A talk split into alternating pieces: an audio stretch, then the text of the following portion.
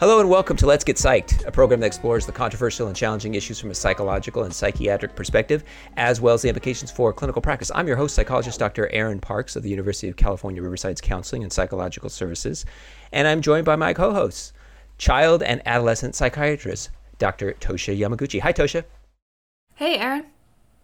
Fourth year psychiatry resident at UCR, Dr. Saloni Singh. Hi, Saloni. Hi, Aaron. And third year psychiatry resident, Dr. Alan Atkins. Hi, Alan. Hey, Aaron. The views expressed on Let's Get Psyched are those of the speaker. They do not represent the University of California, UC Riverside's Counseling and Psychological Services, or UCR's School of Medicine. Well, on this episode of Let's Get Psyched, we're going to talk about mindfulness as a means of enhancing athletic performance and managing different worries and concerns that uh, are encountered by athletes. Why? Simone Biles the greatest gymnast of all time, withdrew from the Olympic all around competition.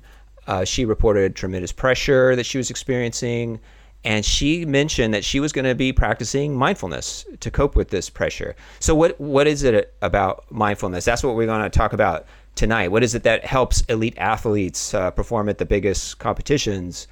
And we are very happy to have to join us tonight, Dr. Gino Mortellaro. Sorry, Dr. Mortellaro. I got to call you Gino from now on. That, that's how uh, I can reinforce that yeah, that's that. much easier. no, uh, Dr. Hello, uh, yeah, no, yeah, absolutely. Thanks for joining us. Dr. Mortellaro is a Harvard-trained child and adolescent psychiatrist who specializes in gender health.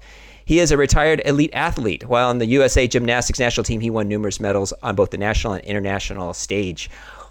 Well, I, I, maybe it would be good to kind of uh, talk a little bit about what mindfulness is first, and then we'll kind of kick it off with questions, Dr. Mortellaro or Gino.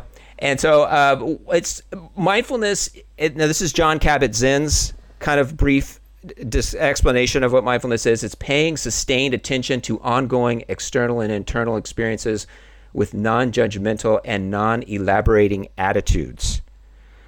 Okay, so uh, uh, Gino, when you were per, uh, uh, performing as an athlete, when you were handling competition, is this a concept that is this a practice that you used, and, and if so, how and what effect or what impact did it have? Yeah, I mean, certainly for me, I probably would have had a much shorter career without mindfulness. I mm. was a, a constantly kind of worried athlete. Um, you know, you're you're throwing your body through the air and asking it to do a bunch of things that like don't make sense, especially to like my nine year old self. I haven't taken physics yet. Um, and you know, there's you can either worry yourself into a hole, right? And and that's probably the the concept of mindfulness that has always really resonated with me is kind of this abstract idea of sitting on that the side of the river and leaves will come along it and if you hop onto that worry leaf, you're always traveling with that worry leaf, and you're going to miss every other leaf that comes down that river of happiness, joy, sadness, you know, love, and everything else. Uh, and I was 100% that person that just hopped on that worried leaf and like set sail. Uh, That's a great metaphor. yeah. Well, so it, it there's something about uh, you notice you have these anxieties, like we all have these anxieties or concerns about performance and how we're appearing to others and whether or not we're going to succeed or win at the competition. But it's it's allowing yourself to not engage and follow it and elaborate upon it and uh, kind of yeah take it where like you were saying just go wherever it's taking you and it could just go deeper and deeper into the hole or down the river or wherever that's going yeah, exactly. And I mean, it's it's a combination of having it, acknowledging it, and not you know writing it only, but also having that ability to be like, yeah, it's okay. I you know it's normal to feel a little nervous right now. That's cool, right? And not to go, oh, I'm so nervous. Oh, it's going to cause me to mess up. Oh, I'm going to lose, and everyone wants me to win, right? Because if you don't allow yourself to have that sort of normal reaction, you're going to analyze it to death and it's it's not going to be helpful. You know my coach who was you know gymnastics coach right? That's he did not go to med school did not become a psychiatrist. But he always said you know we spend so much time worrying about like the big skills and the ones that are so dramatic But to even get to that, you have to do your run first, right? There's so many steps before that that you have to focus on the ones that occur first before you can even start to worry about the big skills. So um, it sounds a little bit, Dr. Mortellaro, that you're talking about being present in in the moment when you're competing. Yeah. Or training. Absolutely. And I mean, and there's different ways that athletes have found success with being present. You know, some really vibe off the competition, like atmosphere, the crowd, right? And so that connection really gives them that sort of competition boost and adrenaline. Whereas for me, that was like my downfall. And so I had to sort of separate myself from the competition and just pay attention honestly to like what I was there to do and what I was about to be doing and be present to my internal experience rather than the external one. Uh, and you know, it's not a one size fits all, but that was a really marked shift in in my success on both the national and international stage. Was sort of learning that about myself. And what was your internal experience? What was going on in your head on a good day and on a bad day? Well, on a bad day, I would sit there and I would calculate, I would like watch what everyone did, calculate exactly how well I needed to do. If I mess up, you know, it can still get me to this place. Will I need this many points in order to qualify for the next level of, you know, you go from local, regional, national, international, right? And so I would know all the points and know exactly what I needed to do at every step. And that I would totally lose focus of like what I was there to do in general because I was so worried about what other people were doing. And you know, there was also if someone did like an incredible, you know, routine with high level of difficulty, I would be like, oh, like can't beat that, right? And it would sort of defeat me before I've done anything.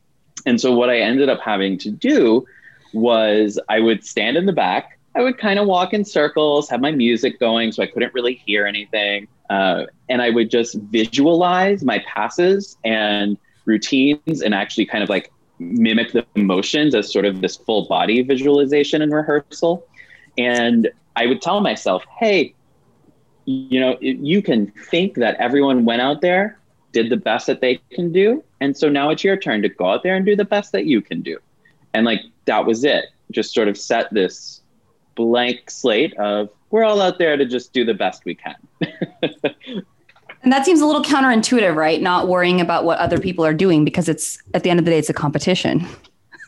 yeah. I, I mean, it is one thing when I was actually thinking about kind of uh, the relevant points for athletes is that there is a bit of a difference in gymnastics. While it's still adversarial, it's not directly confrontational, right? meaning that we're not going head to head like a soccer match where both players are exerting at the same time. So, being a, a, single athlete at a time, I had that luxury to sort of be in my own space when it came time to compete, right? There wasn't someone else that I was staring down and having to think about what they were going to do. They either did it or they didn't, and that was on them. Right. I, I think I'm just starting I'm just starting to realizing how much of how much athleticism is part of just having the right mindset or uh, you know it, it, it's so much of the performance is a mind game, a mental challenge to yourself. Um, I'm only starting to realize this because I'm watching all these like sports documentaries on Netflix, like the Michael Jordan one, you know, The Last Dance, and then um, the Naomi Osaka one that came out recently. And, you know, they talk about how not only were they just completely dedicated to practice, but they, the, the mindset is so much um, so much more than that. I, I mean, in the Naomi Osaka one, her team is really highlighted and how how it's tennis is an individual sport, but there's like all these different components to her team that you know she has like two coaches, she has a masseuse and all this stuff, and her coach says something like, "We are all there to help her, but at the end of the day, it's about what Naomi brings that sets her apart and, and takes it to the to the end, right? Um, so I I am now realizing how much mindfulness really does contribute to uh, an excellent game. And and not flailing in that world of uh, you know she's doing fashion shows and people are photographing her and it would be interesting to hear your experiences with that, Dr. Mortellaro, and also they talk about all the pressure on these athletes. What are the components that actually go into the pressure? Like, and wh- what's giving? What component is contributing the most pressure? As, uh, what's contributing the most is probably variable on the person. Honestly, uh, you know, there's there's a large number of factors for some people, and especially in other countries the sport and their performance is their job, right? And so there is a little bit of your life security in your performance, right? Um, for instance, I think it was two Olympics ago now, they highlighted that a lot of the uh, younger Chinese gymnasts had come from these essentially orphanages that were teaching life skills. And this orphanage was focused on gymnastics and its like sequelae and, and arts along with it because that was a viable life skill but the flip side of that is you know you have to be able to stay on the international scene stay healthy enough to compete to kind of keep that paycheck going um, and you know a lot of times too there's different uh, sponsorships that come with it right? Gold medal certainly gets more sponsorships than ninth place. Um, but also the medals themselves, uh, for a lot of these foundations, will pay depending upon your placement. So, you know, there's that as well. So there's a large number. On top of that, the federation itself, like I remember when we would go to these international competitions, there would be a day by day recap of all the medals that we had gotten that day, who got them, and what countries were like either trailing us or leading us. So there's there's also that federation pressure that you know their the success of the federation rides on the success of the athlete themselves. And so there's a lot that that you could kind of buckle to that weight. And for people who are new, like you know, new to an international scene, new to a large scale competition, even that audience pressure can be the thing that like tips it just too much. What's uh, there uh, when you were uh, on the team? Was there a sports psychologist that worked with the team, and how much exposure, how much interaction did you have on them? Was it required? Was it uh, uh, an option? Back in my day, been a minute. Uh, it certainly wasn't a requirement, right? Um, it, even despite having interacted with our team psychologists a little bit more than some of my cohorts, I still definitely saw our physical therapist and our sports uh, medicine doctor far more often. Um, but the therapist was there in a sort of like PRN as needed capacity, right? And for me, uh, I went to a competition and was totally unable to do anything. I got, I traveled all the way to Australia we had a week to sort of acquaint ourselves with the facility and train on the equipment. And I couldn't make myself do so much as a cartwheel. And I was coming in favored as a medal contender. And I had instead of training that week, spent that week doing therapy sessions, mindfulness sessions, getting recordings to play to myself at night, things like that. So that by time my competition day came, I might be able to do something. How, did it go? I just, I was just curious. How did it go? Is that bad to ask that? I got it third. You built up the story, Gino. oh, okay. That, that's good. I don't think we're supposed to focus on the outcome, Aaron. We're all winners. Mindfulness is about. We're all winners. Focus on the Not very right? mindful of you. Work. An N of one showing efficacy. Well, if you're just joining us, you're listening to KUCR and Let's Get Psyched. And we're here talking to Dr. Gino Mortellaro about mindfulness.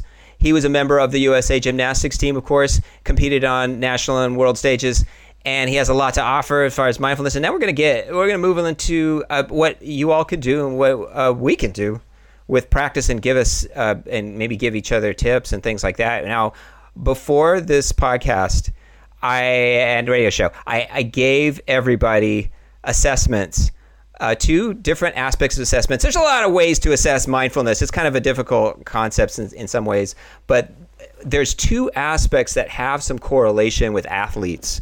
Uh, and elite athletes, and one of them is something called non-attachment, and uh, that was uh, correlated with athlete athletic flourishing and doing well and well-being and things like that, and the other um, had to do with experiential avoidance or acceptance and that was correlated with um, negatively correlated with burnout.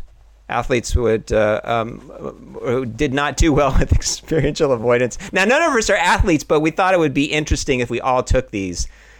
So I guess I will go first uh, for non-attachment. Now the, I'm just going to give the the um, listeners a little bit idea what non-attachment is. So this is, has to do with able to let go of your feelings of dissatisfaction about the past enjoy pleasant experiences and you don't require them and need them to last forever that uh, you can uh, view problems as uh, things to learn from, and you won't be demoralized, and you can you want you know, and also family relationships. There's not an attachment. You can um, not get hung up on having to be perfect and live the perfect life, and you, you're fine with whatever comes.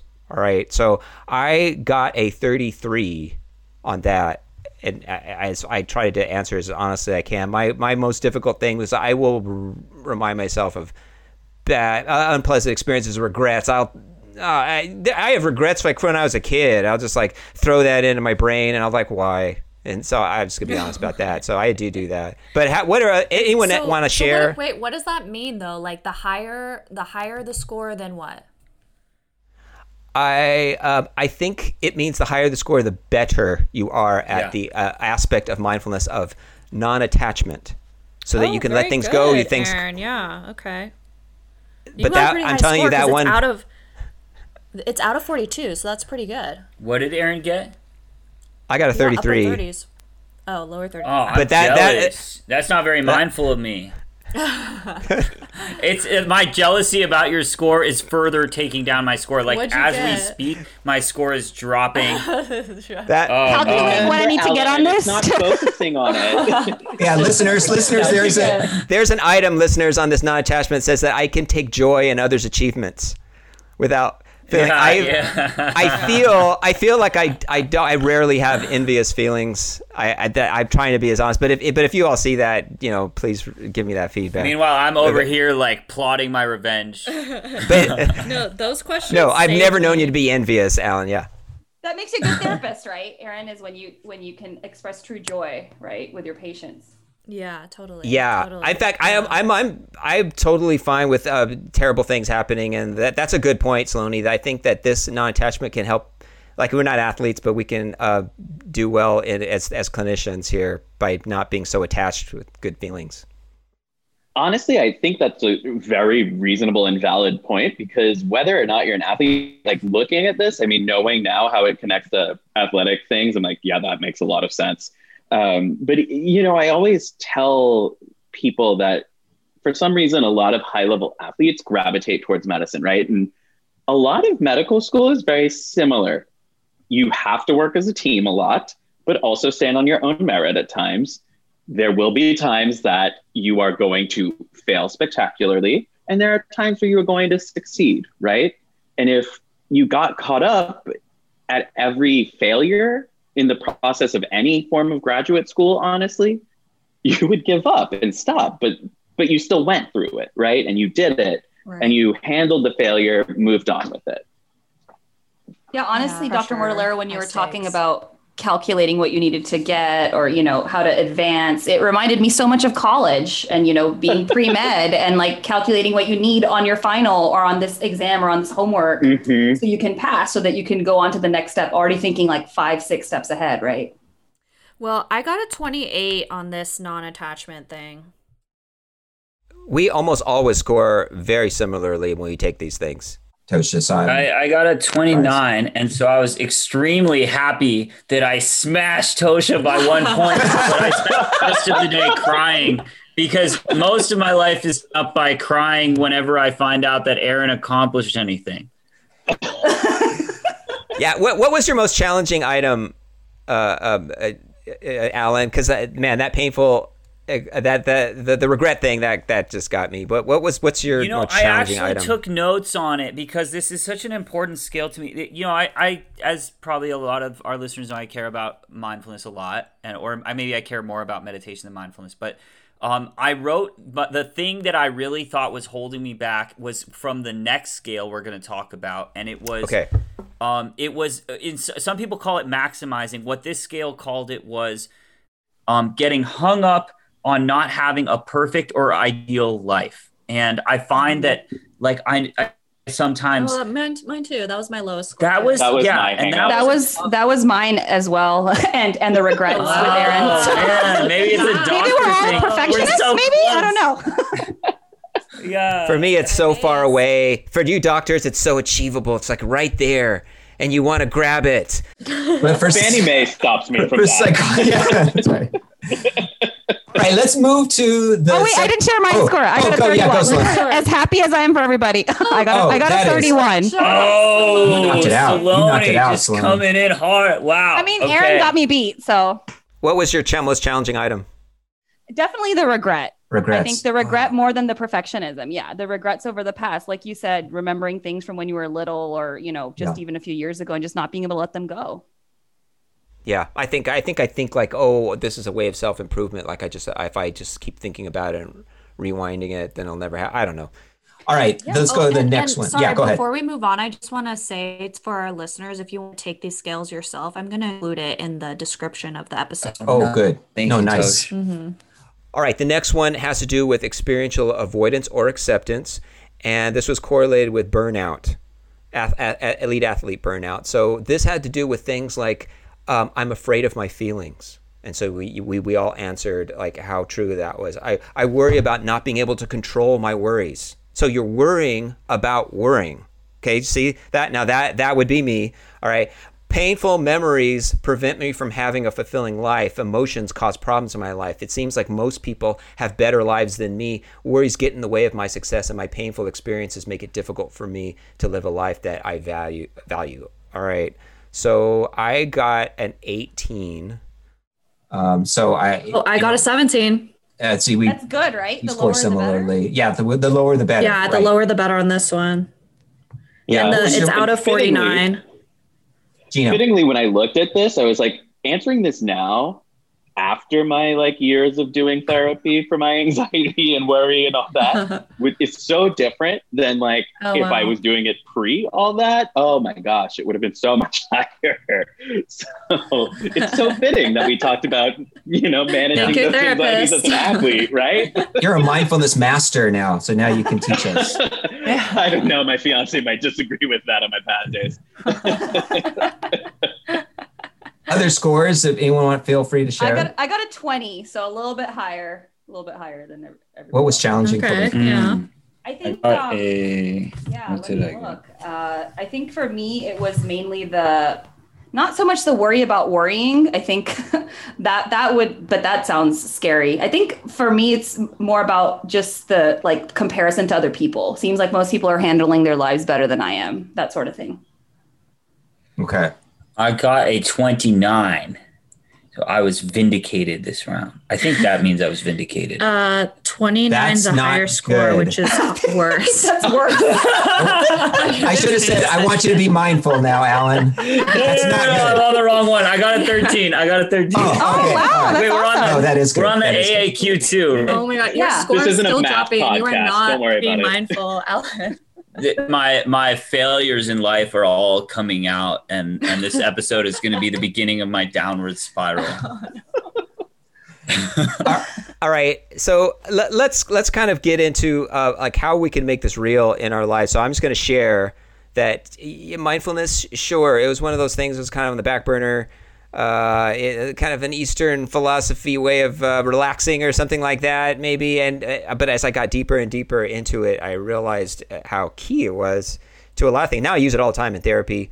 Um, I, this this is the concept. It, I hope this is okay. To, I, I indulge everyone. This is the concept that I really did it for me.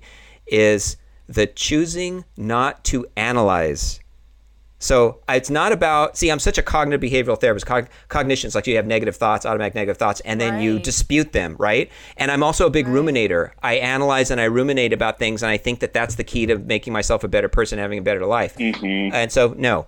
So that's the key that when I have these negative automatic thoughts or anxieties or, or whatnot, to choose to allow it to be there, not dispute it, not say it's right or wrong, but to allow it to be there and to not engage in it. That that completely opened my mind to how this works. Okay, that I was Thanks for sharing that, Aaron. I appreciate that. What about you, Dr. Mortellaro? Which which were some of the strategies that helped you the most? So I tried out a handful actually, and I was that person that like, and, and I guess I can't say was, I still am that person that like I could go through my day being like, man, I am so tired. And the moment my head hits my pillow, I'm like, time to think about all your worries. Now is the time, right? And I've Absolutely, tried a yeah. lot of different, you know, it's one people typically can share and resonate with. And um, I tried a lot of different mindfulness things, and the ones that really resonated with me were guided meditations because I found that having something to sort of pull my thoughts away and focus on instead and follow with that Right. was really helpful. And the progressive muscle relaxation slash like body scan, whichever, you know, kind of they usually hybridize in my world. But I found that really helpful to really hone in and you know you're sort of triggering a biological response with it by like contracting and releasing right? Burning out this extra atp sort of tiring yourself out. But it also has a little bit of like a massage quality. So those are the two that i probably resonated with the most Yeah, I love guided meditations. Nice. I think yeah, listening listening to focusing on that voice, right, which is usually a soothing voice telling Yeah. you what to do. So telling you what to do exactly. You can shut your mind off in a, in a way. other other uh, tips and strategies about how to achieve a deep state of mindfulness and things that uh, were important. Maybe things that related to this uh, this these questionnaires that we took. Well, did you guys try anything that didn't work well? Like when you were a gymnast, Dr. Mortellaro, was there anything um, that you tried that just didn't help? Ooh, that's a good one. So, one of the things that did not work great for me was I got uh, one of the things was to imagine that when I was at practice, I was at a competition, right? With the idea that by envisioning this, I could leverage my success at practice into competition. And instead, it had the reverse effect where my failure at competition leveraged into practice. So I, I kind of hit a snag. with that. Oh, and no. Yeah, it was. And I, I had to flip that script and then make competition like it was Into practice. practice. Okay. Exactly. Oh, okay, that's nice. good- Good, one. that's a fascinating Yeah, I like though that that. you figured that out, you know? I mean, after many years of like landing on my face, I figured it out. Whatever it takes. Falling from heights onto your head is a great motivator. it gets you to rethink Wow, things, yeah. probably. I mean, you're laughing, but that is a that's like that's a really intensely traumatic experience to be trying to be under pressure to score points, and then if you mess up slightly, you fall on your head. It, I mean, it's a lot, and it's why we see this affect gymnasts. Like I said before, there's a little bit where you, if you try to really rationalize too much how I can manage to like spin my body around three and a half times and flip it twice at the same time, if you try to think about that too deep, like you're gonna think yourself into a hole. And questioning that muscle memory is like the the end of it. So Wow. yeah, that's that's why you know you land on your head once, and if if you perseverate on those fears, that's when you stop doing things and you start to become this person that could only run down the floor, not even do a cartwheel. I'm gonna um we're we're we're summing up soon, but I, I just want to jump in and say stay tuned for the next episode where we're going to talk about um, I think something that's worth mentioning even in this episode, which is um, the role of c- you know because we started this episode talking about um, a particular woman who's who's been challenged in some unfair ways by the sport that we're going to be addressing that um, in the coming episode. And, And- to wrap up on that one, she is still one of the most incredible gymnasts that has ever existed, like indisputably. I believe it, yeah. That's called the teaser, folks. That's all for this edition of Let's Get Psyched. Today we talked about mindfulness, particularly in the context of athletic performance, but you can use it in your daily life, hopefully, with psychiatrist Dr. Gino Mortellaro. Thank you, thank you, Dr. Mortellaro, for joining us tonight. Of course. Thank you also to our co-hosts, Dr. T- Drs. Tosha Yamaguchi, Saloni Singh, and Alan Atkins. If you have comments, questions, suggestions for the show, you can write us at getpsyched on kucr at gmail.com, and you can also listen to past episodes of Let's Get Psyched on your favorite streaming platform. If you like tonight's show, please follow us and post a review. This episode was recorded remotely in our homes. Our producer is Elliot Fong. I've been your host, psychologist Dr. Aaron Parks. Tune in next week for another edition of Let's Get Psyched.